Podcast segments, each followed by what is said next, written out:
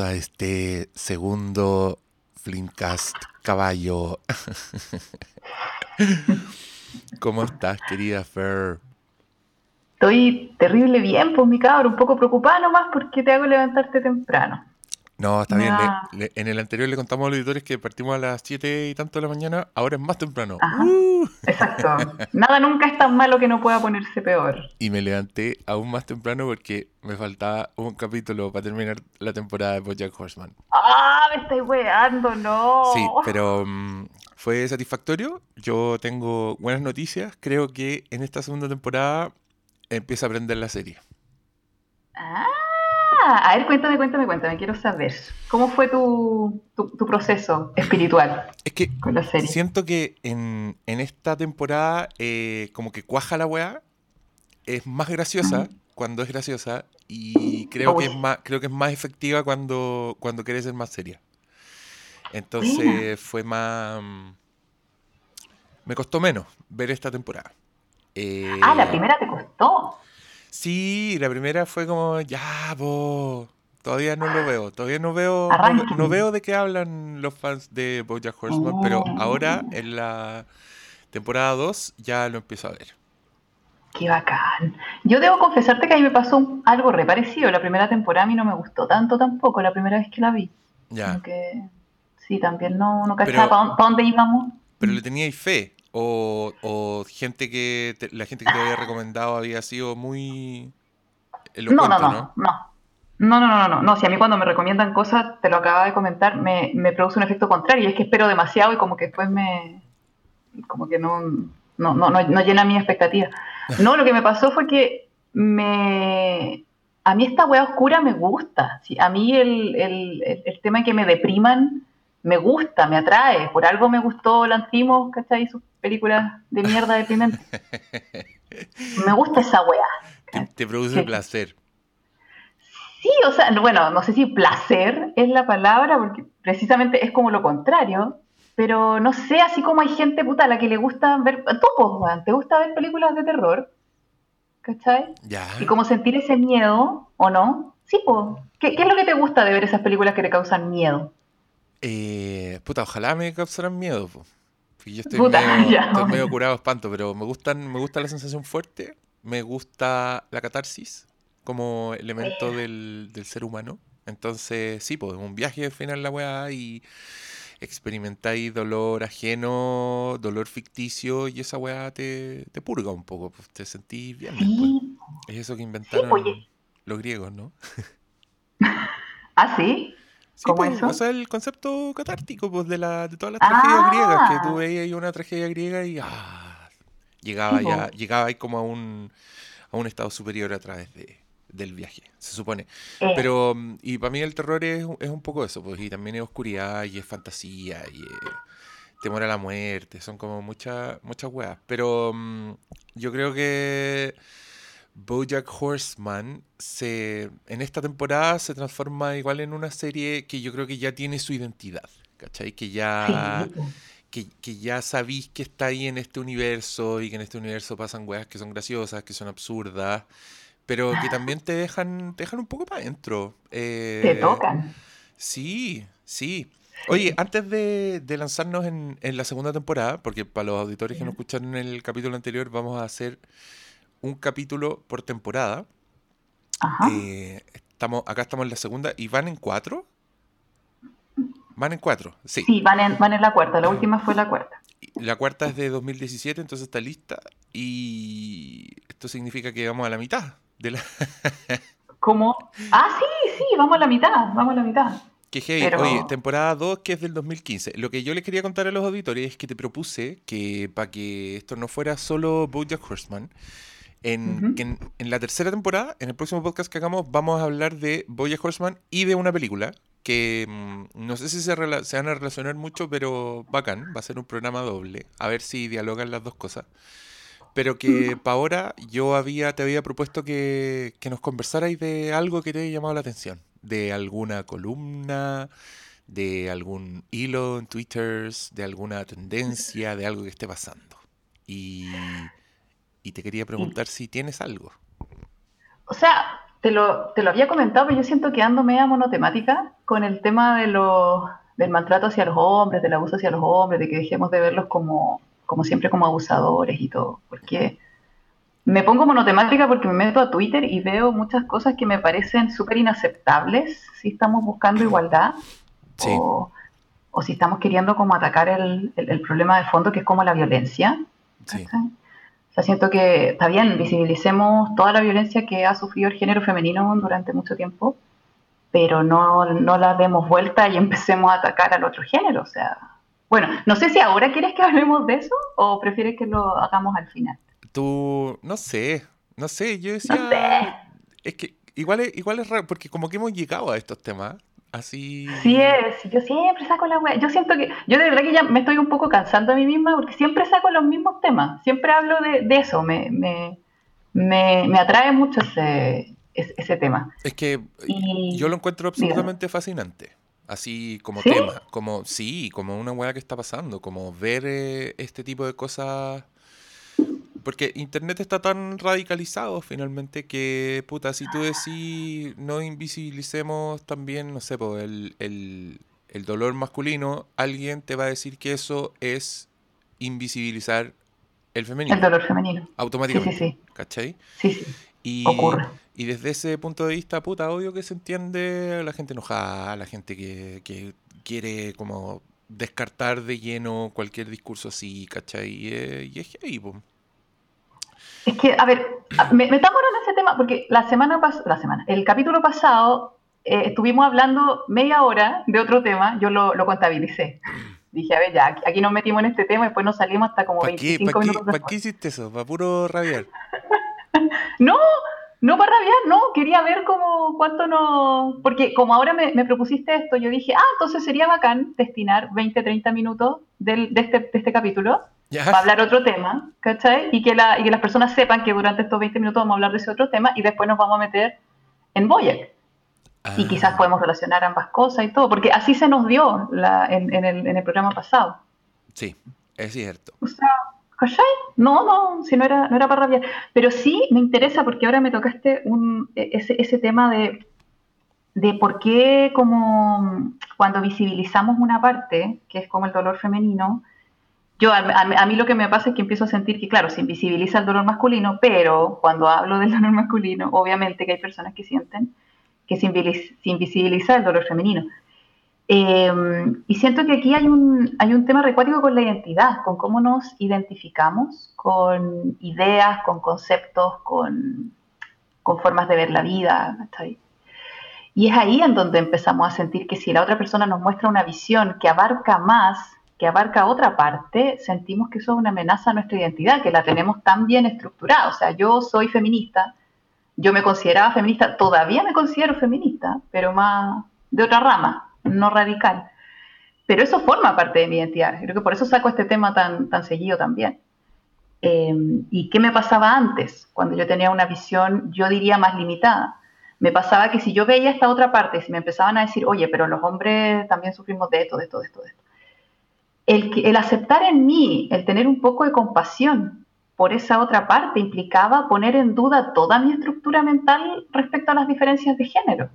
Y yo creo que eso está pasando a, nivel social, casi global, diría yo. O sea, cada vez que hablamos de género, hablamos de mujeres. ¿Por qué? Porque tenemos esta idea de que el patriarcado ha silenciado a las mujeres durante mucho tiempo. Entonces ahora corresponde que quienes sean silenciados sean los hombres. ¿Me iba a decir algo, mi cabrón? No, no, dale.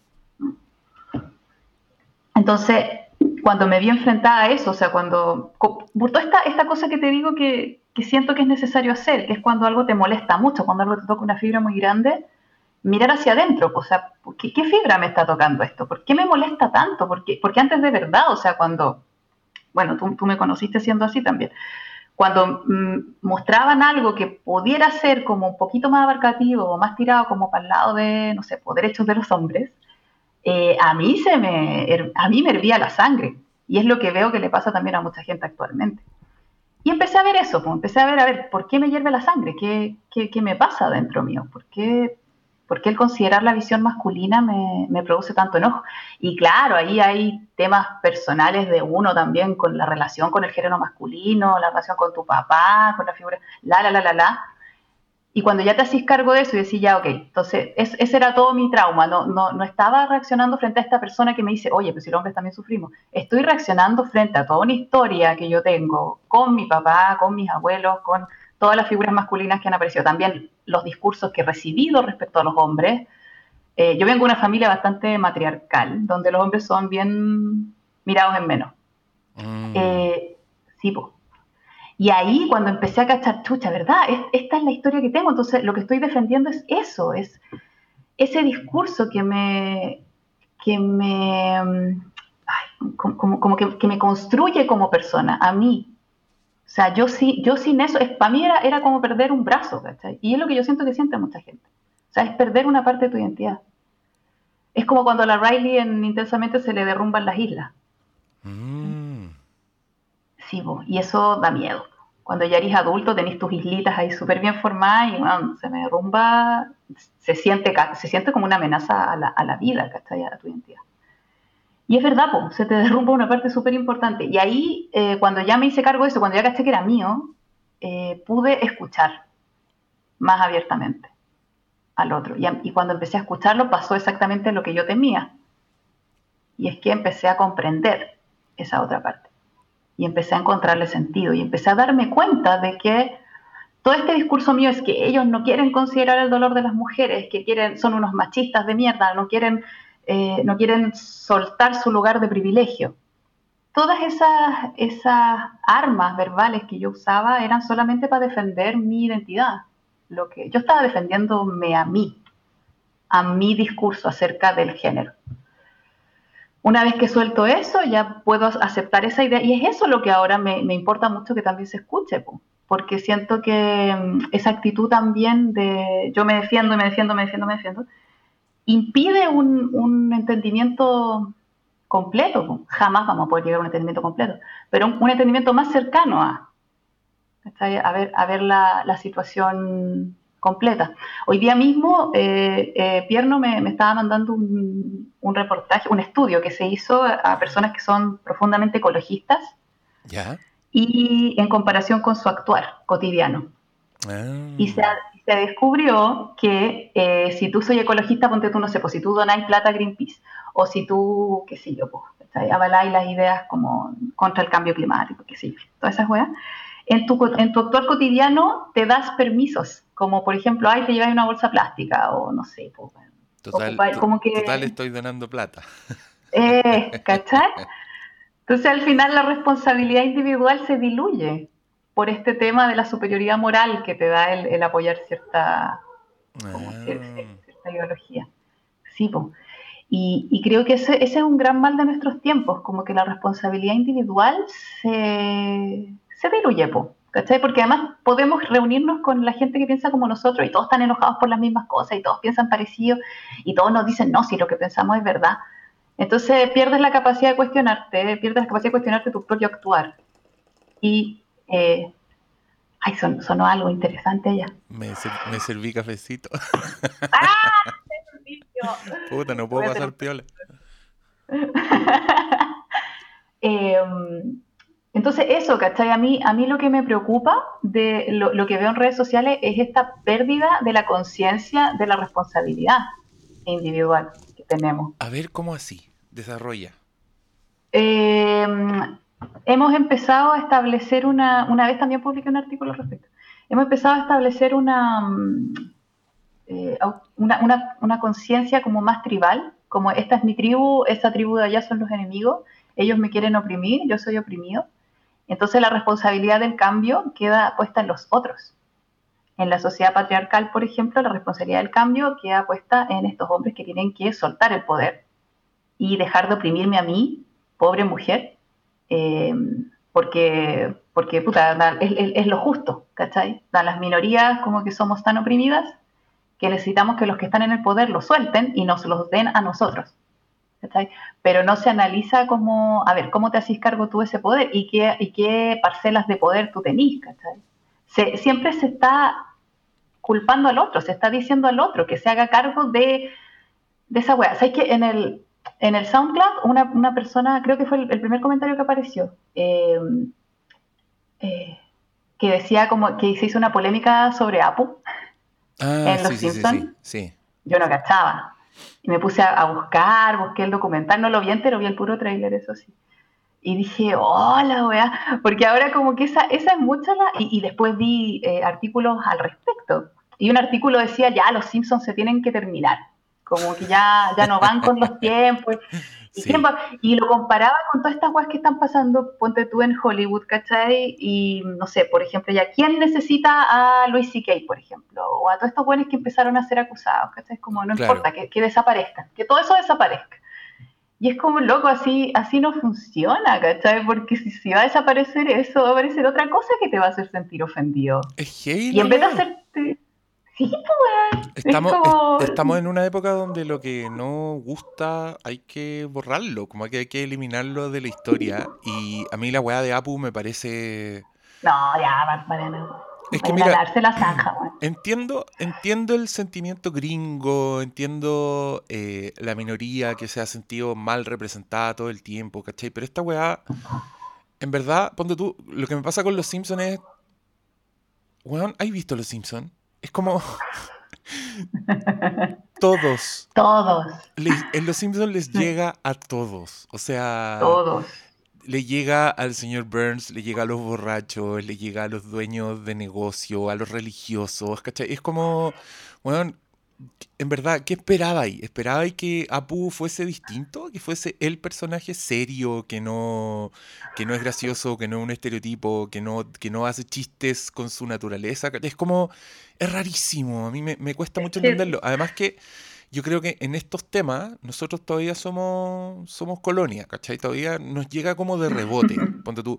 Yo he visto mucha reacción en redes sociales cuando Luis Jara, ponte tú, se pinta la cara café y sale en un sketch y porque la, y la gente ah. y la gente incluso usa la expresión gringa como dicen está haciendo un blackface que, sí, sí, que, la, que la historia de Estados Unidos es súper justificada porque weón no podías hacer un blackface. O sea el blackface es como tiene toda una connotación de, de cagarse al, esclavo, de, de un menosprecio racial así que, que, tiene historia, ¿cachai? Y, y los gringos culiados construyeron su, su, su imperio sobre hombros de esclavos, ¿cachai? Entonces la weá, ah. entiendo que en ese lugar sea tan fuerte, pero, pero puta, cuando un, chileno te alega por un blackface de Luis Jara, que no es tal cosa, porque en verdad blackface es otra weá, es como un weón que se pintó nomás.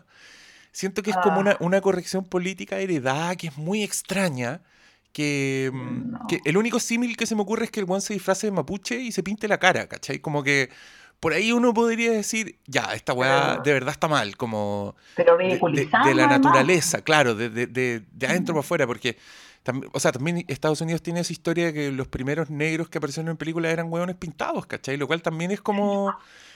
Entonces tiene como todas unas cargas que acá no tiene y que yo encuentro como bien, bien ya heredar automáticamente. Y, tal, y digo lo mismo para el otro lado, también no sé si habéis visto un High Definition como un racismo heredado, como que los hueones usan chistes gringos para reírse de los negros, que, es una hueá rarísima, como, pero que yo encuentro completamente fascinante, como, ¿por, qué, ¿por qué pasan esas cosas? ¿Por qué, por qué estáis tan radicalizado que, que incluso heredáis posturas radicales de, de afuera, ¿cachai? Sin, sin entender como la historia detrás de la hueá o por qué ocurre.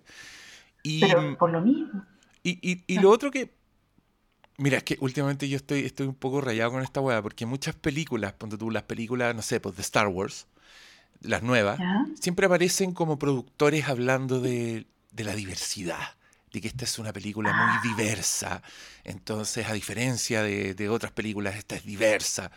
Y te hablan de esa weá y es como, puta, ¿estáis haciendo película o estáis haciendo relaciones públicas? ¿Cachai? Eh, mm. que, es bacán, o sea, obvio que estamos todos por la diversidad, pero cuando ya es un punto que, los productores tienen que salir a venderte, ¿cachai? Como yo lo encontraría mucho más natural si la weá le hicieran piola, si no hablaran de, diversidad, si te pusieran todos estos personajes y ya, la raja, pero ya como abanderarse con la weá y hablar de, de los niños, como la representación de los niños, a mí me da Esa weá me, lo encuentro heavy. quizás la estoy cagando, pero yo soy un, un guatón hispánico que, que toda su vida vio películas de... Y nunca se me pasó por la... O sea, yo me identificaba igual con Luke Skywalker, con el rubio, o seguía las aventuras de Indiana ah. Jones y nunca pensé, oh, ¿por qué yo no estoy representado en las películas? Porque creo que ese, ese mindset no está en los niños. De hecho, siempre me voy a acordar de un, un meme, no sé si era un meme, pero era como un... Estas típicas fotos que comparten y weá y apareció un niñito en un colegio con su compañero, que era un negrito, y el, y el, loco, el chiste era que le había pedido a la mamá cortarse el pelo igual que el negro para que el profesor los confundiera. ¿Cachai? Oh. y, yo me fijaba en la Elisa también, la, la, Elisa, ponte tú, no tiene noción de, del otro como un distinto. Ponte tú, ahora le, oh. le, regalaron una muñeca negra que tiene como un afro gigante, y lo primero que dijo fue, qué bonito el pelo de la muñeca. En eso se fijó, con el pelo, ¿cachai? Lo encontró bonito. No es como, oye, ¿por qué la huevo es negra? Como que toda esa hueá vienen mucho después y son para los adultos, creo yo. Son para cuando ya tenéis capacidad de discurso y te dais cuenta de que, a ver, si yo miro a Apu desde un ángulo, la hueá me ofende y es incorrecta. Porque, y, y, ahí está, ponte tú, yo no he visto el documental del, de Apu, pero creo que gran parte del problema es que mucha gente creció y les hicieron bullying por culpa de Apu. ¿Cachai? Le hicieron. Ajá. Pero puta, a mí me hicieron bullying con los gordos que estaban saliendo en la tele en ese momento, ¿cachai? Y a mí con los negros. Y no, es como, y tampoco voy a decir, oye, abajo los negros, los gordos chistosos de la tele porque me hicieron bullying con la weá, ¿cachai? Como, no sé. ¿Cachai? Opino exactamente igual que tú. En eso, en eso al menos. Ah, escucha, pensé que ya a continuar. Además que alguien va a pensar que la estoy cagando y que no estoy entendiendo el punto central, pero puta, estamos aquí pero para conversar. y, y, las cosas. Es que yo creo, mira, yo creo que si le teníamos que poner un nombre a esta weá, aparte de la condición humana, es como los grises. la vida no es la vida no es blanco y negro entonces me gusta la vida no es como tú quieres que sea. me, gusta, me gusta hablar de estos matices porque creo que actualmente la weá está tan radicalizada que no hay espacio para esto no hay espacio para puta hablemos de, de todo porque tenéis que estar en, el tenéis que estar en el blanco para ser parte de la tribu o tenéis que estar en el negro para que el mundo se te haga en contra. Para que te odien. Claro. Y para que te saquen pantallazos y digan, miren lo que dijo este ah, mátenlo, ojalá lo echen de su pega. Sí, que muera.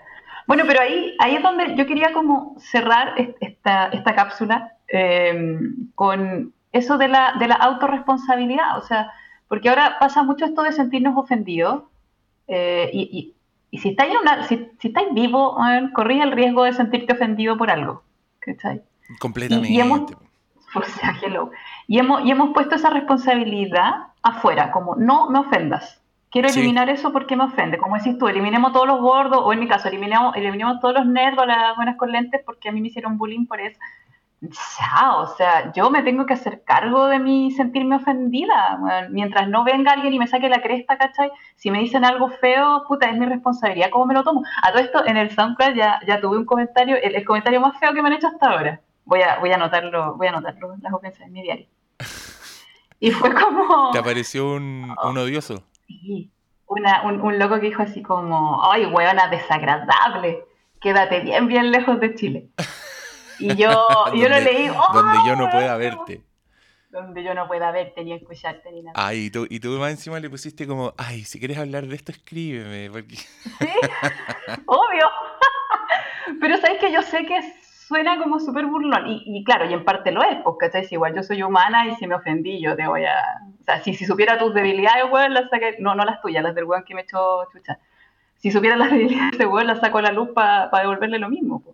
Pero obvio, pero eh, también hay un deseo como de cachar a ver qué, qué pasa, ¿Cómo, qué, qué, qué, te remuevo? ¿Qué, qué hueá tan, tan grande pasó ahí? ¿Cachai? Como que, qué, fibra te toco. Porque también hago, hago ese trabajo conmigo, o sea, cuando veo ese mensaje y, me siento ofendida, digo, oh, a ver, ¿qué fibra me toca? Y empiezo a ver, ¿cachai? Claro, lo de la hueona desagradable, sí, porque a mí me gustaría caerle bien a la gente, pero en general durante toda mi vida ha sido un, algo bien difícil caerle bien a todas las personas. Es más, he tenido que manejar varias cosas en mi personalidad para poderle caer bien a la gente. Y ahí empiezo a ver, ¿cachai? Que hay un tema mío también ahí, pues que me resuena. y que cuando lo veo y me hago cargo de eso, eh, me enriquece. ¿Cachai? Y no mm. necesito decirle al Lolo o a quien sea, no me ofendan, no me digan esas cosas feas porque me siento mal. No, pues weón, si sentirme mal es mi responsabilidad, ¿cómo lo, cómo lo asumo? ¿Cómo lo enfrento? No es tu responsabilidad. Tú me puedes decir las weas que queráis. Me podéis decir fea, me podéis decir, qué sé yo, gorda, tonta, lo que queráis. Como me lo tome yo, es mi responsabilidad. A mí me, me pasó algo en redes sociales hace poco, que tuve que, de verdad fue como una lucha por no, por no descargar mi mm. ira contra la persona. Em, alguien compartió en su Facebook un pantallazo. Era como un tweet pantallazo compartido que a su vez tenía muchos compartidos.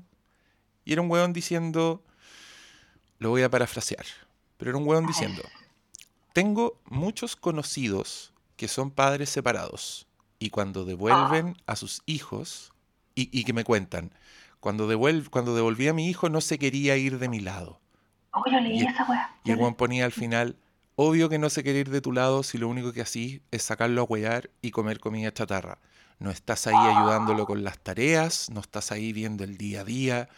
Y era como una weá así como un pony moral, muy, muy dudoso, muy dudoso, porque era como un weón que tenía cara como cabro chico, pero ya no, no entremos en esa weá. Pero a mí esa weá me produjo no solo ardor en, en las partes privadas, sino que una rabia profunda, así, ganas de golpear a la persona y de golpear a todos los buenos que hayan compartido esa weá. Porque mi historia personal me dice que esa weá es un dolor que probablemente sea uno de los dolores masculinos más incivilizados que existen. Porque. Porque es un, dolor es un dolor indescriptible, en verdad. Como esa weá de no vivir con tu hijo es una, es una pesadilla, es como un infierno constante. Como que toda tu vida estás echando de menos, toda tu vida estás tratando de hacer weas para ver más a tu, a tu hijo, como estáis tratando de hacer tu parte, estáis tratando de criar, de imponer valores en el poco tiempo que tenéis, ¿cachai? Entonces, para mí, que oh. usaran esa wea como, como otra wea más para patear a, a, los hombres en el suelo, ¿cachai? Que, y, y yo en verdad fue como una lucha, fue como decir, puta, ¿qué hago? Me enemisto con esta persona que no, que no conozco, porque mi primera reacción fue, ¿sabéis qué? Agarren esta, este pantalla y me algo por la raja. Como que yo quería, quería decir así como una weá rabia, rabia muy, muy, muy pura, así. Quería echar chuchá, no quería conversar con nadie. Quería, quería decirte que eres un hijo puta por, por, por escribir esa weá, ¿cachai? Pero después empecé a pensar, puta, eh, ¿Será un sentimiento generalizado? Eh, ¿Será que esa persona que estaba compartiendo la weá viene de un hogar donde un papá no la pescó nunca? Eh, ¿Tendrá ella misma una historia así? ¿Habrá sido mamá soltera? Y el, papá de su hijo no la pescó ni en bajada, no la ayudó nunca, no le interesó nunca conocer a su hijo, ¿cachai? Como un montón de dolores que son súper válidos pero que cuando uno que vive como su propio drama en silencio, porque esa weá, de esta weá no se habla, ¿cachai? Es como... En, o sea, en su momento yo tuve que buscar ayuda profesional, tuve que buscar amigos con los que hablar de esta weá, ¿cachai? Como me acuerdo haber hablado con un weón que apenas conocía un día, porque supe que el weón había vivido una weá así, tenía hijos más grandes, y yo de verdad quería saber, weón, ¿cómo lo hiciste? ¿Cómo, cómo, cómo, cómo viviste el día a día con esta weá, ¿cachai? Y, era muy, y, era muy, y era muy satisfactorio escuchar como cosas como, bueno, se puede, o pasa el tiempo y te acostumbráis, ¿cachai? Pero, weón, que yo me meta a Facebook y lea esa weá, en verdad es como para tirar el computador por la ventana, ¿cachai? Y al, y al mismo tiempo tiene que ver con lo que hiciste tú, con esta weá de. con estas generalizaciones espantosas, weón, porque mm. igual me dieron ganas de decirle, loco, amiga que compartiste la weá, en verdad y que, y que esta es una frase que está completamente condenada, ¿cachai? Cuando tú decís, no todos los hombres son así. Ay, sí, ya no. Weón, es como, es la peor weá que podéis decir, como que se te tiran encima, eh, te hacen un meme con la weá, ¿cachai? Pero, weón, cuando, cuando yo tengo mi la biografía que tengo y me encuentro con esa weá, es lo que quiero decir para empezar a abrir el diálogo, ¿cachai? Como para decir que, ¿qué podemos hacer con esto? Como, como sociedad, ¿cachai? Todo, onda, todos, de verdad, estamos en una sociedad en que creemos que todos los papás separados son así, al punto de que tenemos que compartir este pantallazo que tiene tanta sabiduría y tanta verdad. Pero ahí, ¿cachai? Que es súper es súper bacán que hagáis la pega de mirar ese dolor, de darte cuenta de dónde viene, de no echarle chuchar, bueno, o sea, si queréis podía hacerlo, pero al final, ¿qué vaya a obtener? Te van a echar chuchas de vuelta y son... Porque no es, un ataque, no, es un ataque para mí, ¿cachai? Eh, aunque se siente así en cuanto lo leí, porque es como, puta, ahora tengo que, tengo que aclararle a la gente cómo es mi vida para que no me tiren este tipo de weás, ¿cachai? O no sé. Es que no te lo está tirando a ti, como estás diciendo tú, ¿cachai? o sea, primero no te lo está tirando a ti. Voy a evitar hacer la piola, así que me voy a servir café directamente al micrófono. Sí, sí, ya sé, cacho. Por mientras yo voy a hablar. Em, y por eso yo hueveo tanto con el tema, porque siento que una salida un poco más, no sé, a mí me parece una salida sana, quizás a futuro voy a pensar diferente, pero a mí me parece una salida sana, visibilizar lo otro. O sea, escribir, ya, mira, ¿sabes qué? A mí me pasa esto, ¿cachai? Yo soy papá que no puede ver a su hija, la, la, la, la, la, y expresar toda esa, que fue lo que hice con este cabrón, el, último tweet que retuiteé, ¿cachai? De un cabrón que le cagaron la vida por una acusación falsa. Onda, visibilizar visibilizar tu dolor, visibilizar el dolor de los hombres, porque, porque se puede, po. Sí, eh, y, no, no tenéis que no hacerlo porque te van a hacer comentarios en contra, ¿cachai? Esa es la weá. No hay que temerle a los comentarios en contra, porque eso te detiene, eh, te impide hacer cambios bacanes, o sea, cambios como necesarios, po, ¿cachai? Es que vivimos igual un, en un momento en que las intenciones, las intenciones te las ponen los otros, tus interlocutores. Además. Entonces es muy fácil como pervertir cualquier discurso.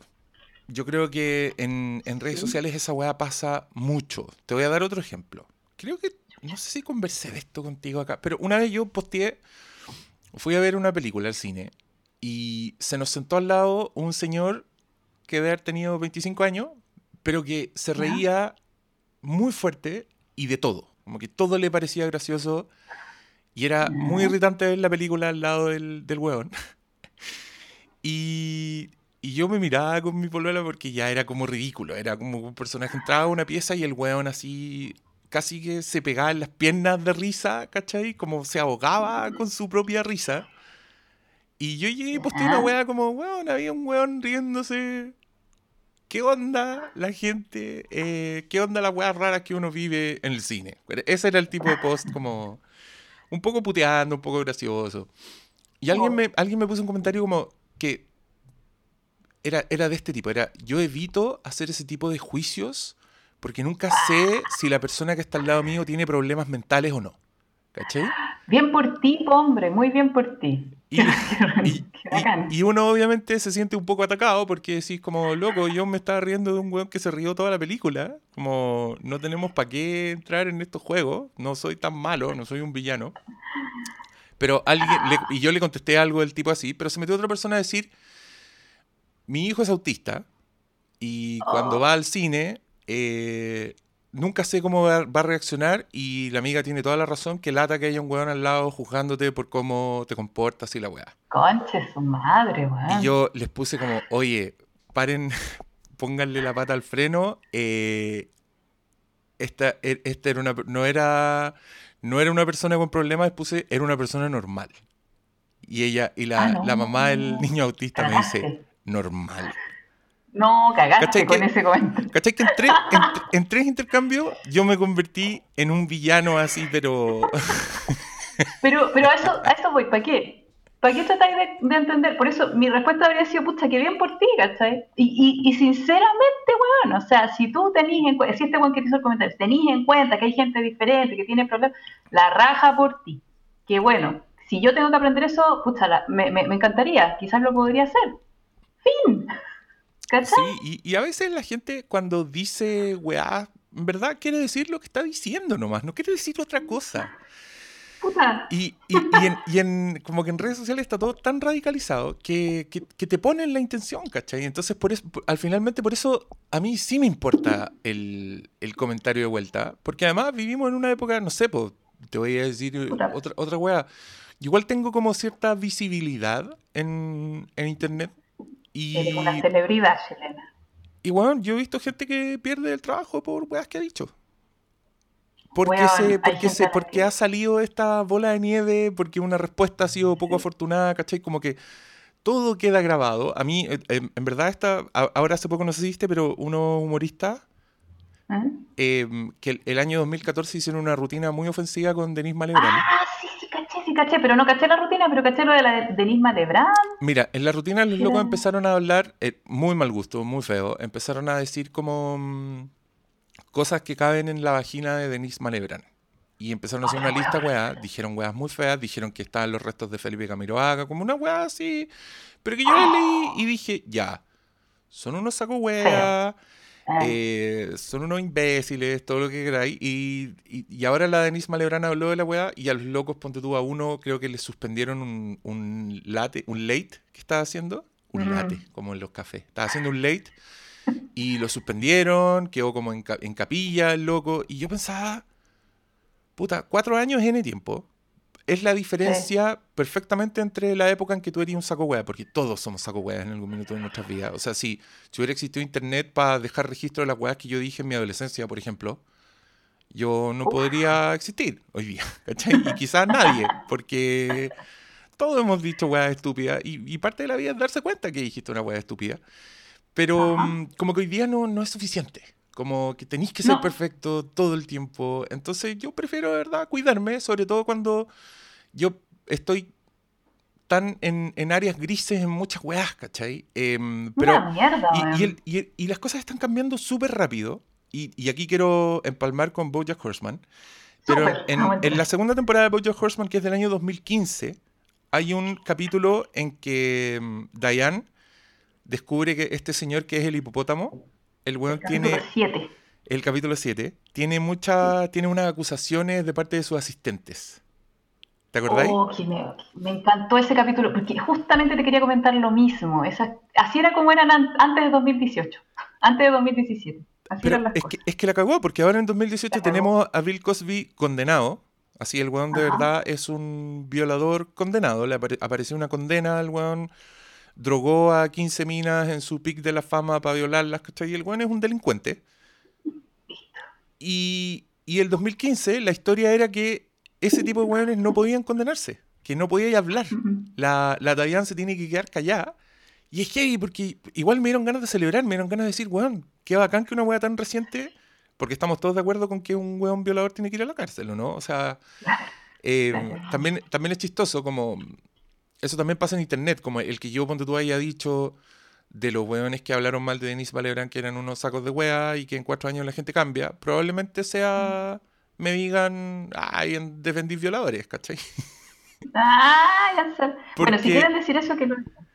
Pero, pero, ¿entendís a lo que voy, no? Como, como que sí, mm. la, violación es un crimen y los violadores deben estar presos y, no existir y no tener éxito y Bill Cosby que se pudra, ¿cachai? Pero... Mm, pero que, rápido cambió la weá. Como que el 2015 la, historia era que ese weón era intocable. Y 2018 te demuestra que no es intocable. Como que heavy que en estos temas Bojack Horseman en, en tres años envejeció mucho. Ese capítulo ya no es real, ¿cachai? La cagó. Y, era, y era tan real. Yo me acuerdo que vi este capítulo la primera vez cuando todavía no pasaba todo esto. Sí, esta weá pasó, ¿qué? No, no, no sé hace cuánto, pero fue hace muy, muy poco. ¿Cuándo grabamos el capítulo de Hollywood? Yo recién había llegado acá. Fue como en octubre. Hollywood y el abuso. Noviembre. Fue como octubre, noviembre, porque yo recién había llegado a, Georgia. Y, y bueno, o sea, antes de eso, 2017, primer semestre de 2017, esta weá todavía era así. Y yo cuando lo vi, era, sí, y, y esos mismos, como que ridiculizan todos los argumentos que se usaban en esa, en esa época, en esos años era como, no sé, pues, ¿cachai? Estas buenas están tratando de buscar algo, están tratando de buscar fama, quieren destruirle la carrera a este weón. Al final todas, las minas somos histéricas y mentimos, todos lo sabemos. Y todas esas weas como, wow, y que ahora ya pasaron a ser totalmente, o sea, tú no puedes decir ese tipo de comentarios, lo que está bien. Pero me da un poco de susto que se dé vuelta la tortilla como excesivamente para el otro lado, pero bueno, así son los cambios sociales. Eh, ¿Son así los cambios sociales realmente? Me da la o sea, sí, o sea, los cambios como que pasa algo, después sobreviene un cambio y se produce como un movimiento pendular, como que te vaya al otro extremo durante un rato y después la cosa vuelve a una especie de equilibrio, que es también lo que pasa con nuestros propios procesos mentales. Sí, que a mí me da la sensación de que esta weá que está pasando no había pasado nunca. creo que... Eh. y, me asusto porque creo que se está forzando un cambio, que está bien, que está ah. bien que se fuerce un cambio, pero que creo que trae este tipo de consecuencias, como discurso, radical, discurso radicalizado, ¿cachai? A mí me pasa, ponte tú, cuando escucho eh, gente que se encontró con un taxista facho machista, ¿cachai? Ya. Que, que, te habla, weas, de que ya son completamente incorrectas y que te dan ganas de cachetearlo y la gente muy indignada te habla de esa weá y me bajé del taxi y me peleé con el weón. Que para mí eso es parte de, lo rápido que está haciendo el cambio. Porque, ah. porque te das cuenta, ponte tú, de que de pronto hay palabras que son incorrectas. De pronto hay términos que está mal decir. Y puta, pero las generaciones para arriba no les va a llegar el memo, ¿cachai? Entonces va a pasar que ese señor va a pensar que las minas son histéricas porque no puede conversar en un taxi y, y las minas se van a, lo van a pasar pésimo tratando de, que el señor taxista, de que el pariente facho, de que todo, toda esa gente tenga como el mismo mindset tuyo. Imposible. Y, el cambio, sí, pues bueno, el cambio, puta, para algunos, o sea, yo creo que a mucha gente le va a costar llevarle el ritmo al cambio. Pero, pero yo creo que eso, a ver, no creo que sea la primera vez que pasa. Yo creo que a lo largo de la historia van ocurriendo cambios. El tema es que, claro, lo que, lo que somos capaces de ver es una fracción de eso. Pero, pucha, a ver, yéndome a, Estados Unidos, ya que somos colonia, el tema de la esclavitud antes no era mal visto. El, tema de reírse de los negros no era mal visto. O sea, ni siquiera se, les consideraba teniendo alma antes. Acá en, Chilito, en, América, eh, la Iglesia Católica dijo que los indios, los indígenas, tenían alma. Por eso no fueron esclavizados, para que se pijan. Tenemos alma desde tiempo inmemorial. Eh, ¿Cachai? Y, esas weas eran normales, po, en un momento. O sea, el, determinar si alguien tiene alma o no, eh, y, claro, y ahora ya no. Y yo creo que en el, en el, intertanto deben haber pasado estas mismas cosas. O sea, hay gente que se sube al carro, que cacha el cambio, que va con él, hay gente que no, que se queda atrás. O sea, en Estados Unidos hay gente racista y son los tatas, ¿cachai? Hay gente racista también orgullosa de serlo también. Eh, entonces, mm, yo siento que normal, onda natural. Que haya gente que no va a comulgar con este cambio en cuanto a género y, y no nomás, po. ¿cachai? Oye, llevamos 40 minutos y no hemos hablado de... hablamos de un capítulo, hablamos de un capítulo, ya. Vámonos a Boyack Horse. Oye, pobre gente. Sí, la cagó. Siempre, siempre, siempre lo mismo. Siempre, lo mismo en este podcast. No, no pueden hablar de la weá. Están los fans ahí de Boyack Horseman. Puta la mierda, weón. Pero, ¿sabes qué? En, en, esa introducción, ¿qué es que pone, pone, ¿desde qué minuto empezamos a hablar de Boyack Horseman? Como para que los que no, quieren escuchar otro web. Ahí, no nos va a escuchar nadie. Mejor les tiramos el anzuelo de Boyack Horseman y, y pescamos, pescamos. Está buena la pesca. Oye, no, mira, el, el, primer capítulo de la segunda temporada, que se llama Brand New Couch, fue uno, uno, fue uno de los capítulos que a mí me hizo decir, oh, esta weá está buena. ¿Cachai? Ah, bacán, bacán, ¿qué te pasó? Que, fue el, que es un capítulo de flashback en que entendí un poco la relación con los papás, con la mamá, más oh. específicamente. Pero que es muy bonito porque el, finalmente el tránsito del capítulo eh, es una weá que encontré que es muy verdad.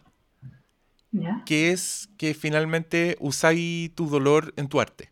¿Cachai? Ay, porque es el capítulo en que este weón, después de que tiene esa conversación con la mamá, entrega por primera vez una actuación que le gusta a la directora. Y dice, ya, ese sí estuvo bien. ¿Cachai? esa toma estuvo buena. Y, yo esa weá encontré que es muy cierto. Finalmente, eh, tú, ¿cómo lidiáis con tu oscuridad? ¿Cómo...? Ah. Porque esta, esta... Bueno, y esa también es una weá que quería conversar contigo, porque la, la, mamá en un minuto le dice, todas las weas que tú creís que están mal contigo, en verdad tú eres así. Porque porque venís con esa weá, venís, venís con esa oscuridad. claro, naciste roto porque naciste de, nosotros. Y esa weá hace que Bojack eh, actúe bien, como que tenga un dolor que usar en su, en su arte y fue como, wow. Más que dolor es, la autenticidad. Como que en, en, esta segunda temporada siento que para mí hubo, hay, hay como un tema que es el más, el, que a mí se me iba presentando en cada capítulo, que es esto de lo auténtico, lo auténtico y, feo versus lo, versus lo deseable y, bonito, ¿cachai? Que, es lo que Hollywood significa, que, es lo que Hollywood nos vende, ¿cachai? Hollywood. Ahora le hice Hollywood. sí, fue obvio. Los cambios son para siempre. Sí, fue. Y, claro, y, lo que le pasa ahí con Boyack después de hablar con la mamá es que por fin logra hacer una actuación auténtica, real, por fin logra poner una parte de sí mismo en, la actuación, cosa que nunca había hecho ni siquiera cuando hizo Horsing Around. Claro. Around. ¿Cachai? Y, y, eso es lo que le da validez, lo que le da peso a, todo lo que pasa. Ahora, a, lo largo de la, de la, temporada tú te vas dando cuenta que al final todo eso eh, se perdió y no, no, fue, no fue usado en la película. Ah, sí, pues que el, destino de la película es particularmente pesimista y te habla también de industria, que eso también me gusta harto de Bojack Horseman, que es de esas series como que transcurre en el mundo del espectáculo, pero que igual no se queda con, la anécdota, como que igual dice cosas del mundo del espectáculo con, sátira, obvio, pero claro, pues cuando al weón le hacen un escáner digital y terminan haciendo toda su actuación... Digitalizada, como por computador. Y, actúa mucho mejor que él. Y que así toda la película es buena, como que el weón se conmueve y dice, oye, realmente la película es buena. Es como heavy, te habla de los procesos y de dónde está el arte en toda la weá, pues. En ninguna parte. es todo falso. No, pero, pero a mí ese, ese tema de la, de la, autenticidad a mí me gusta mucho porque cuando la mamá le dice a, a Boya, cuando naciste roto, ese es como tu, birthright es como derecho de nacimiento. Claro. es como herencia. Claro. No, ya. Ese es tu derecho de nacimiento. Y, vaya, y, aunque trates de llenarlo con, con cosas, eh, nunca te vayas a sentir completo. Eris Boyack Horseman, no hay cura para eso. Esa, esa frase que le dice la mamá, yo siento que se aplica a todos nosotros. Todos nacemos rotos, todos, sin excepción. Y esta búsqueda de completitud es la que nos hace infelices. Después también la, la serie va como eh, habla mucho de la felicidad y de cómo este weón, el, protagonista, la busca siempre en cosas externas. Eh, en, un momento dice como, esta película es mi último intento de, felicidad. Mira, Last Shot at Happiness. Como mi último disparo, no sé cómo traducir esa weón. No, eh, no pues, Last Shot es como la última oportunidad. Claro, es como mi última oportunidad para ser feliz. Y así, a lo largo de la, de la temporada, el buen va buscando y va buscando eh, posibilidades de ser feliz. Pues primero con la Wanda, eh, con esta polola. A mí, ¿Qué, te, pareció? A mí me gusta mucho el capítulo en que el weón está como leyendo un libro de autoayuda. ¿Ya? Ah, el, primero. ¿Es el primero? porque, porque, porque Brandon Couch es como su nueva actitud. Ah, sí, pues, y, que, y que desemboca en esto que estamos diciendo, como que, bueno, no, no, lo, no lo combatas. Como el que tú te digas, de hecho, es muy gracioso Bojack durante ese capítulo porque el weón está como, no, soy feliz, soy feliz, soy feliz, pero quiero matar a este weón. No, no, ese es el viejo Bojack, que también es una mentira que nos decimos todos los, puta, todos los lunes o todos los, o todos los años nuevos, no sé, cuando queráis, pero... Es como, no, estoy diciendo. Y mm, Wanda, la lechuza, puta, igual es a mí me, sorprendió cuando aparece porque el, al weón le gusta porque el... A ver, a ver qué te parece mi interpretación. La loca como estuvo en coma 30 años no sabe quién es él. Y en, un momento que el weón está muy famoso por el libro que escribió Diane, entonces todas lo reconocen, como que ninguna mina es un desafío, como que todas se encaman con él gustosamente, pero cada rato le están diciendo, ay, tu frase típica o típico Bojack, decir esa weá y el weón está chato, hasta que aparece esta mina que no lo conoce y que para mí igual es un poco metáfora de todos los nuevos amores, ¿no? Como que la gracia del nuevo amor es que tú, tú podés partir de cero tú, como, como, como te ve el otro, ¿cachai? El otro no sabe tus pifias todavía, entonces es como fascinante, es como, wow, es como un lunes nuevo como un año nuevo. Es un, primero, de enero. Claro, puedo, partir de cero con esta mina, ¿cachai? Y, lo que pasa en esa relación también es heavy, porque después llega un momento, no me acuerdo en qué capítulo, en que el cual le dice, cuando terminan, le dice, lo que pasó fue que no me conocía ahí, y todo era color de rosa, entonces no viste las red flags, que son como las señales de las weas malas, y ahora, me y ahora me conoces y ya esta wea se terminó, ¿cachai? Sí, sí, y es así, pues. Porque la, salida nunca es negar lo que tú eres. y esta serie, yo creo que eso, eso también me gusta mucho de la serie, que tú ves cómo este weón intenta, a ver, intenta como responder a una imagen de lo que él debería ser. Él no debería estar deprimido, él no debería estar roto, él no debería comportarse como se comporta, por lo tanto trata de buscar esta parte como buena, ya sea en otro, o mostrándose de una forma, o adoptando esta nueva actitud al comienzo de la temporada, o también mostrándose totalmente nuevo con una persona. Eh, y no, pues si esa no es la salida, porque por algo anda, se enamora de la Wanda, eh, le dice que vayan a vivir juntos y ahí cuando aparecen las llamas alrededor, que es como la, la típica weá que uno hace cuando se enamora, como ya, listo, oh, esta es, la persona, voy a casar. Es muy buena esa imagen final. Que era como el, es como el meme ese del perro que está en el incendio y dice, this is fine. Acá también era como, ya, sí, me voy a vivir contigo y todo quemándose a su alrededor. Oye, este, quiero decir que esta temporada es, es muy gracioso todo porque en algunos capítulos como que se arranca con los tarros y, es casi todo el capítulo sobre todo, como que se chupa un poco a Bojack Horseman. Ah, el de Disneyland, por ejemplo. Que es ese, pues, es el del incendio. Y, son tan, es tan absurda la historia que yo al principio estaba como enojado, como diciendo, ya, pues, weón, pónganse serio. Pero llegaba un punto en que ya era muy gracioso y era imposible no reírse. Con la weá de Disneyland me, me la ganaron a la fuerza. Como que me, empecé a reír en el minuto 15 de la weá, pero me reí mucho. Ahora, estos buenos hacen como una, un paralelo entre Disneyland y el capitalismo. Y cómo este se está destruyendo a sí mismo desde dentro. Por, sus mismas fallas. ¿Aló? Sí, aquí estoy. Ah, Oye, tenés como un gallo que te canta. Sí, sí, lo siento. pero, pero es raro, ese, pero ese gallo está cantando como en tus 3 de la tarde, ¿no? Eh, son exactamente las 3 y sí, son 25 para las 4. Este gallo de mierda canta... Un gallo, un gallo desfasado. Un gallo desfasado. Ese weón está mal configurado. Está con horario, está con horario chileno. ¿Será chileno? Bueno, no. Ese weón canta a las 4 de la mañana, canta ahora, después canta... Da lo mismo. A este weón le da lo mismo, le da lo mismo las reglas de Dios. Un gallo es un animal satánico. Es un gallo, rebelde.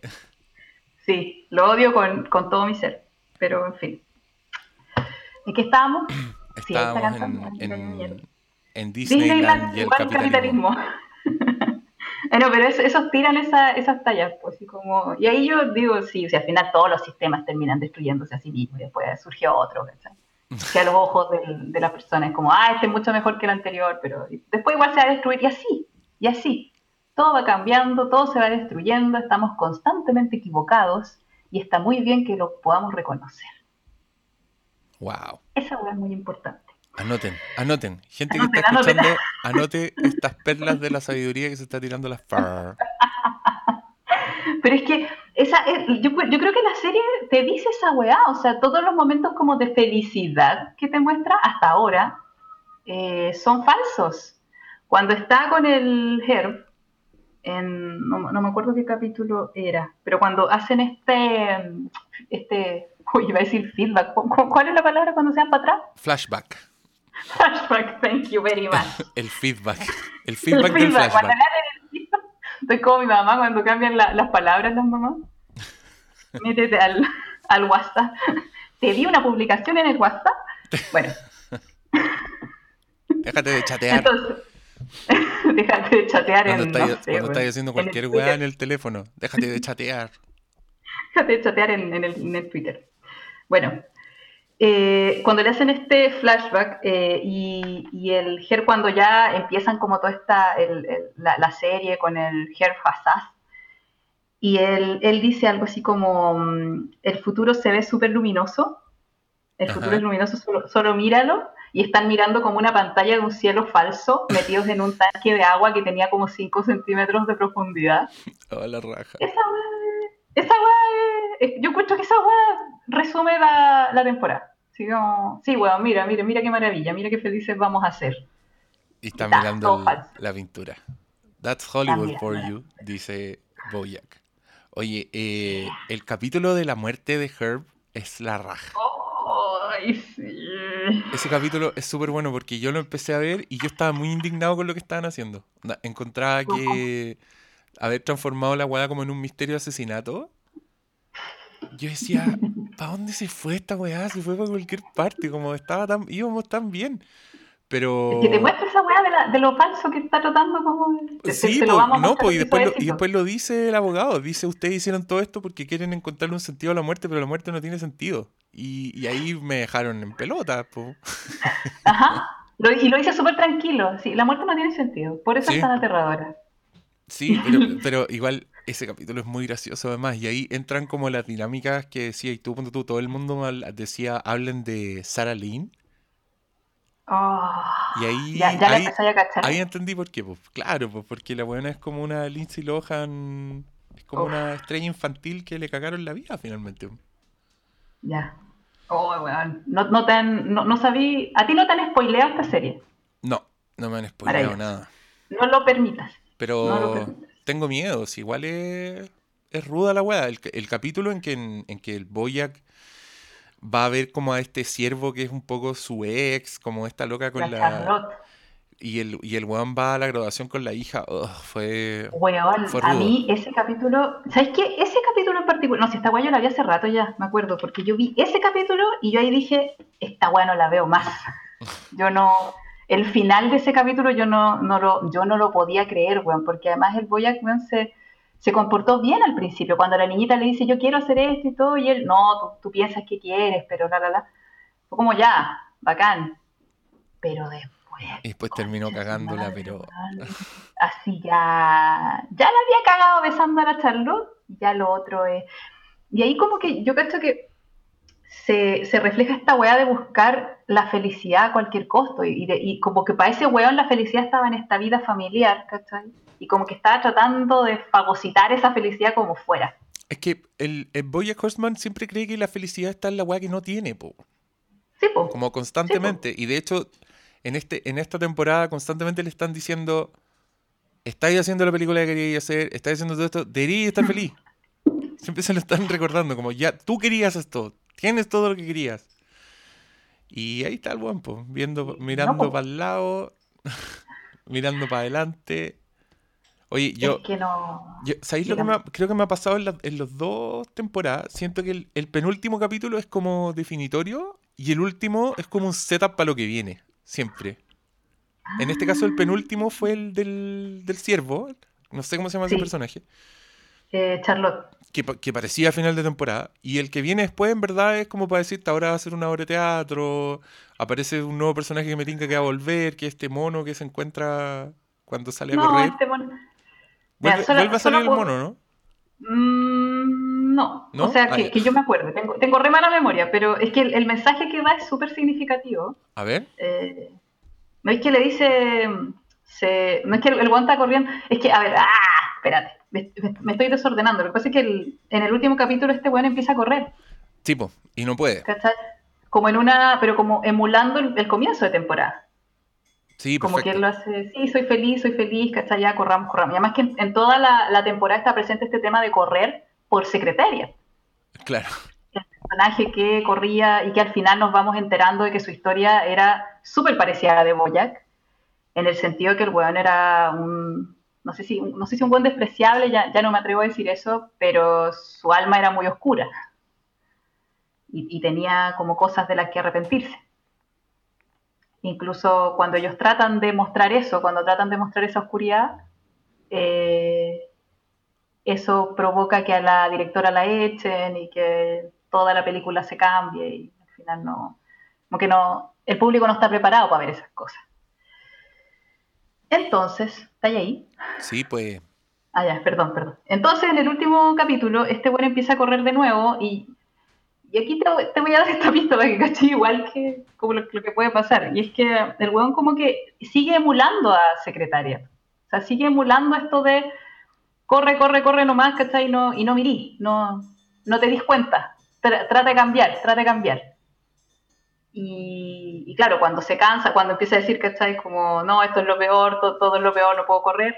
Ya, y tú ves que el se está tratando de superar y todo, después aparece este mono y le dice, se, va, se va haciendo más fácil, se hace más fácil, pero tenés que hacerlo todos los días, esa es la parte difícil, pero a medida que lo vaya haciendo, todos los días se va haciendo más fácil.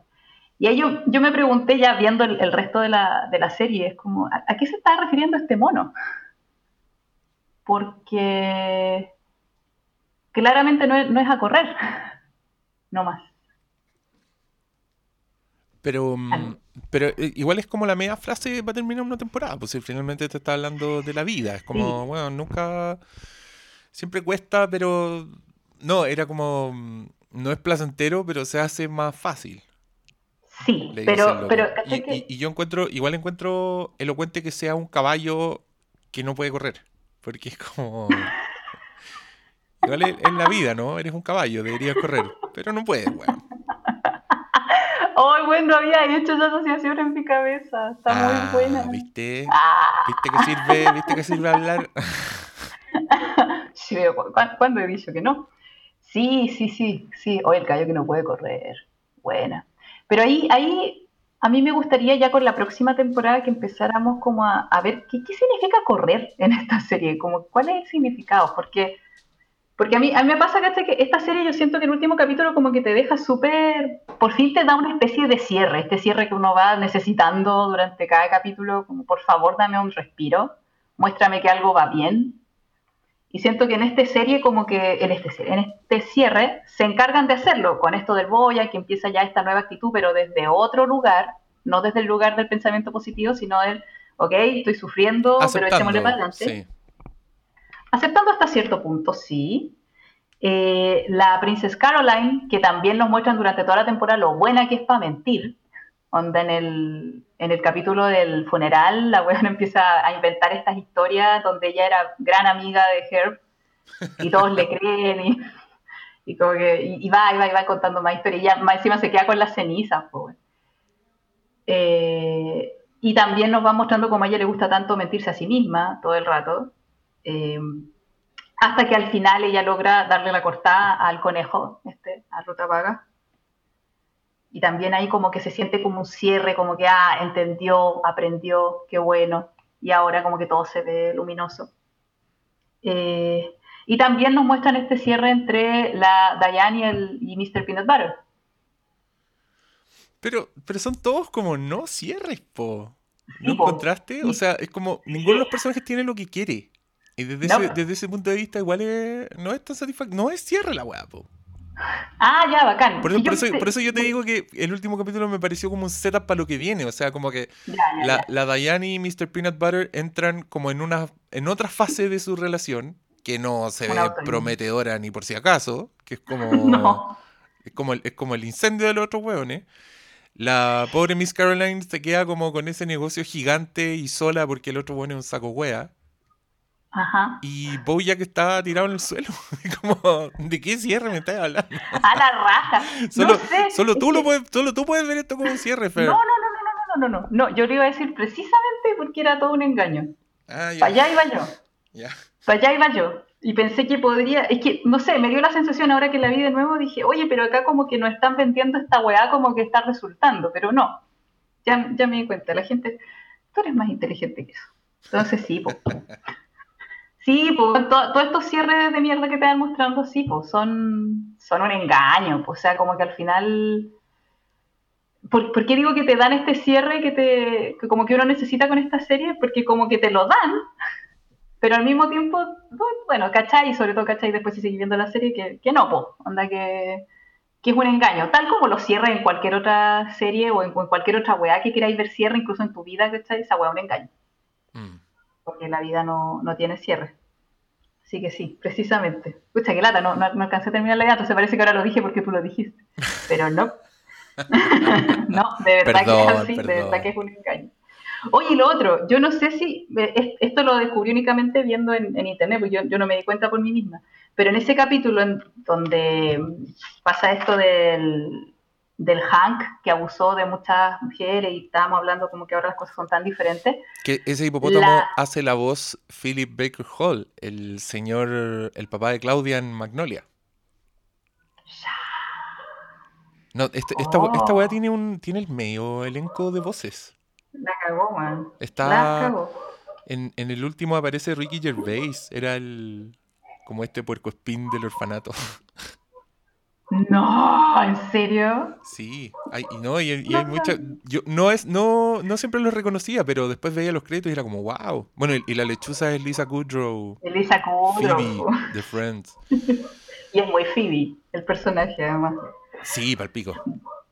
Bueno, el, tema es que en ese capítulo, eh, como la, historia por debajito de todo, que casi no muestran la historia, es que el weón, como se parece tanto al príncipe de Cordovia, eh, el weón lo secuestró y, e intercambió roles, ¿cachai? Y ¿cachai que Cordovia es el país en donde se va la Dayan? Ahí es donde está quedando la cagada. ese príncipe, que era, es un genocida, que tiene como a su población hecha mierda en una guerra, ¿cachai? Y es a ese país a donde se va la Dayan a, a salvar el mundo, ¿cachai? Es el mismo país. Y, y, eso toma más importancia porque durante todo ese capítulo la Dayan está preocupada de esto, del abuso, que es un tema importante, obviamente. Pero acá como a, los creadores de la serie les gusta trolear, ¿no? Lo ponen como en una balanza, ¿cachai? Y ponen la noticia de Cordovia, que es un genocidio donde muere mucha gente, y muestran cómo las noticias no le dan nada de importancia a ese hecho. Y le dan toda la tribuna a lo que pasa con este hipopótamo.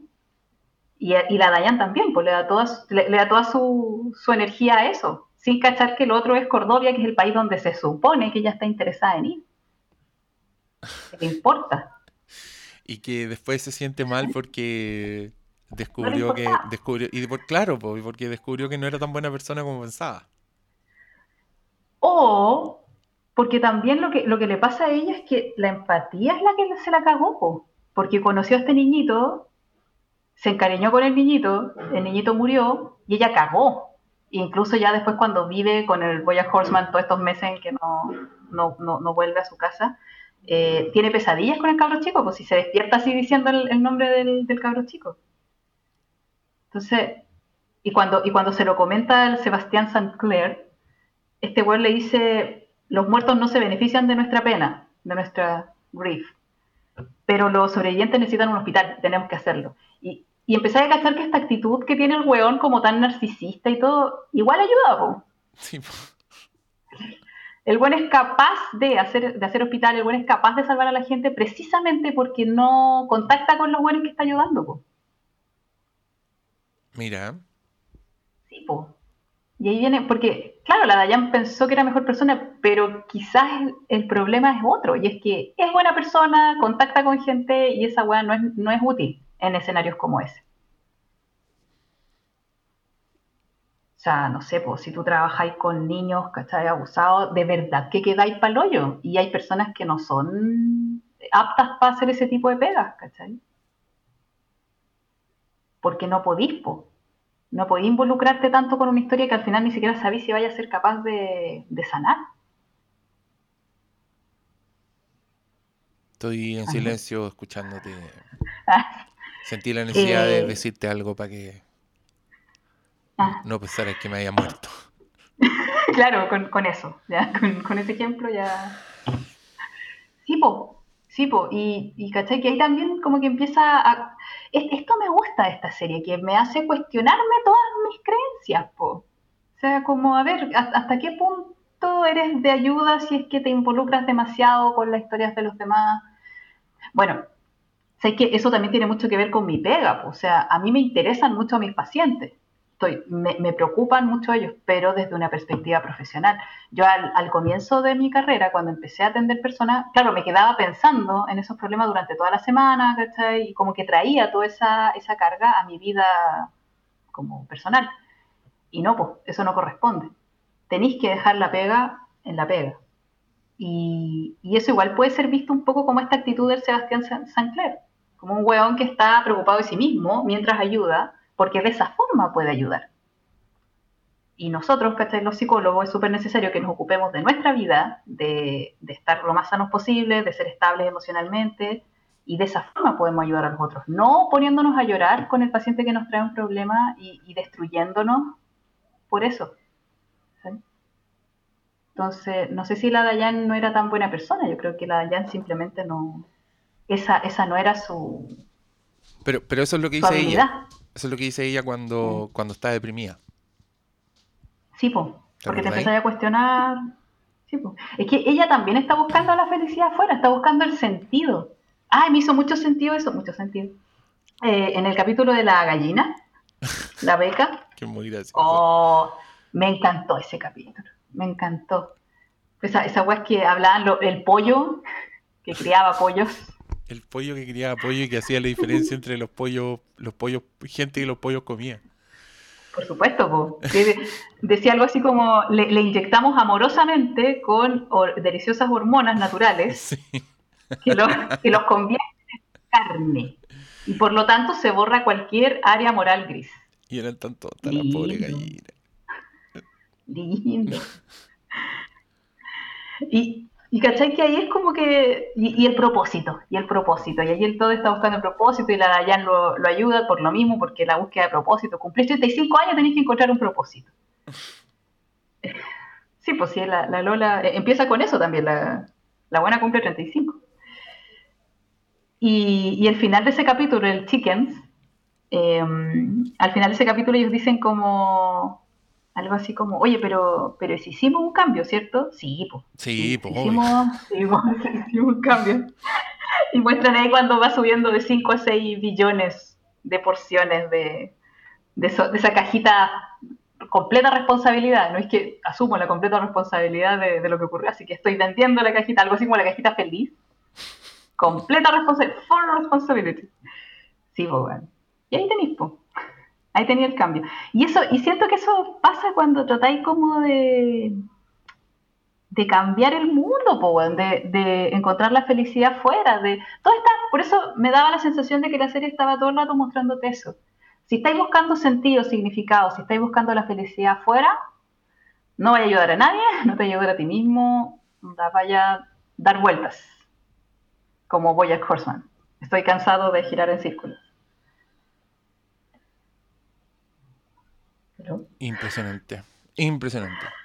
Oye, no, estaba viendo, estaba viendo una, lista de capítulos para ver si se me había olvidado algo. Pero mm, me encanta que el Escape from LA se llame El barco y, el capítulo, que es el capítulo del... ¿Cómo se llama el... Charlotte? ¿Se llama el, el Charlotte. Sí. Sí, la sierva. Em, el medio elenco es Olivia Wilde. ¿Quién es ella? Es una actriz que creo que actúa en House.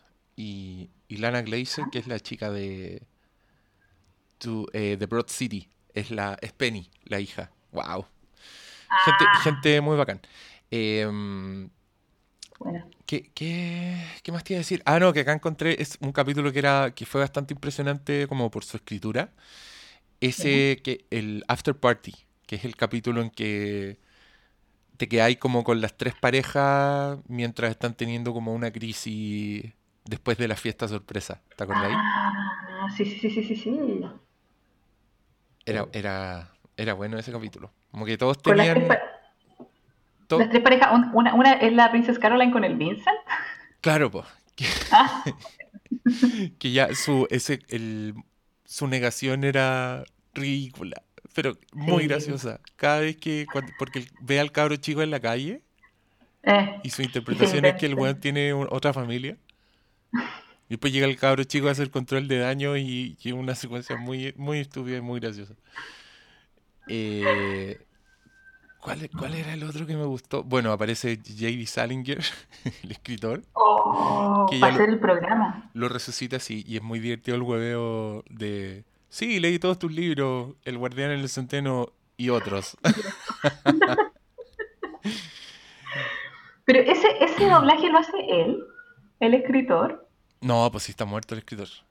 Ah, uy, qué ignorancia más grande. Es que ese es el chiste, pues, como que le dicen fingió su muerte. Pero el, el actor estoy viendo acá es Alan, Alan Arkin, que es el abuelito de Little Miss Sunshine. Buena, buena. Sí. Bueno. Eh, ah, ya. No, buen, buen, buen capítulo. en verdad, creo, que esta temporada, esta temporada está buena en general. Tiene harto buenos capítulos.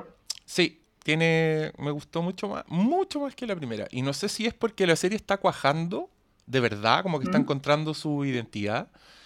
Mm. O porque ya quiero a los personajes, ¿cachai? Que es como, ah. igual es fundamental para esta wea. Sí, pues yo, es que mira, yo siempre he dicho, da lo mismo lo malo que sea un personaje, si a ese personaje le pasan cosas malas, tú estás con él. ¿Cachai? es una, con todo entonces. Es una máxima que tengo yo. es que es verdad, si tú, mira, si tú haces un cortometraje con Hitler, con Hitler, pues y Hitler se levanta en la mañana a pata pelada y pisa vómito de gato, tú decís, oh, pobre Hitler. Te juro.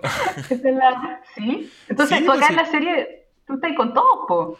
Sí, pues, y, yo creo que estáis con todos porque los hueones lo pasan mal. Y, y, ese pasarlo mal es muy eh, identificable. Como.